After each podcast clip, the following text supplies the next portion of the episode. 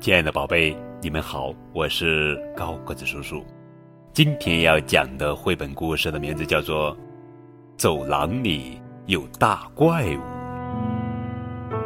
作者是西班牙雷蒙波特尔，文，塞乔波特拉图，陈赛翻译。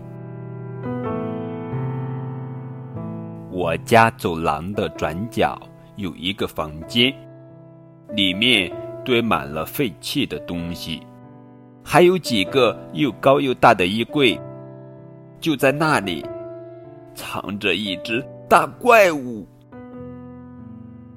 怪物不是黑色的，也不是灰色的，它只是颜色很深。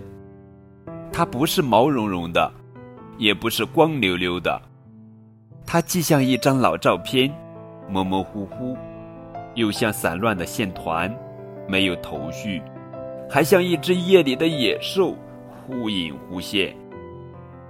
每天晚饭后，爸爸都会说：“去吧，穿上睡衣。”妈妈也会说：“去吧，把牙刷了。”哎，要完成这些事，我就不得不穿过整个走廊。我把灯都打开。一动不动的站着默念，一、二、三，然后飞奔过去。有时候我会编一段舞蹈跳过去，我跳的舞很复杂，谁也看不清。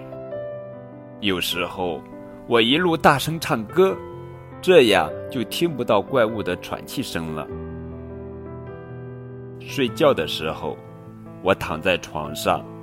用毛毯把自己裹得严严实实，这时爸爸妈妈才能把灯关掉。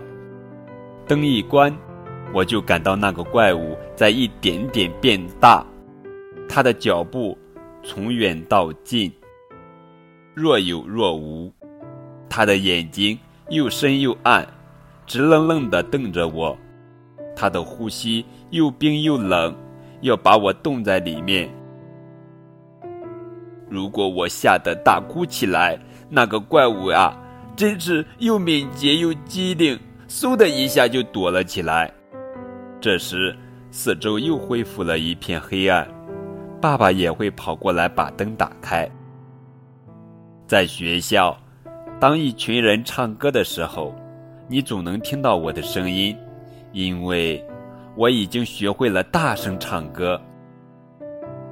也总有人问我：“你的舞为什么跳得那么好？”今天我们有一场比赛，我跑了第一名，得到了一个奖牌。现在爸爸和我一起手握扫帚，全副武装，我们一起走进了走廊拐角那个堆满杂物的房间。我把奖牌挂在了衣柜的门上。大怪物躲藏的那个地方。现在，我再也不害怕了。好了，宝贝，这就是今天的绘本故事。走廊里有大怪物。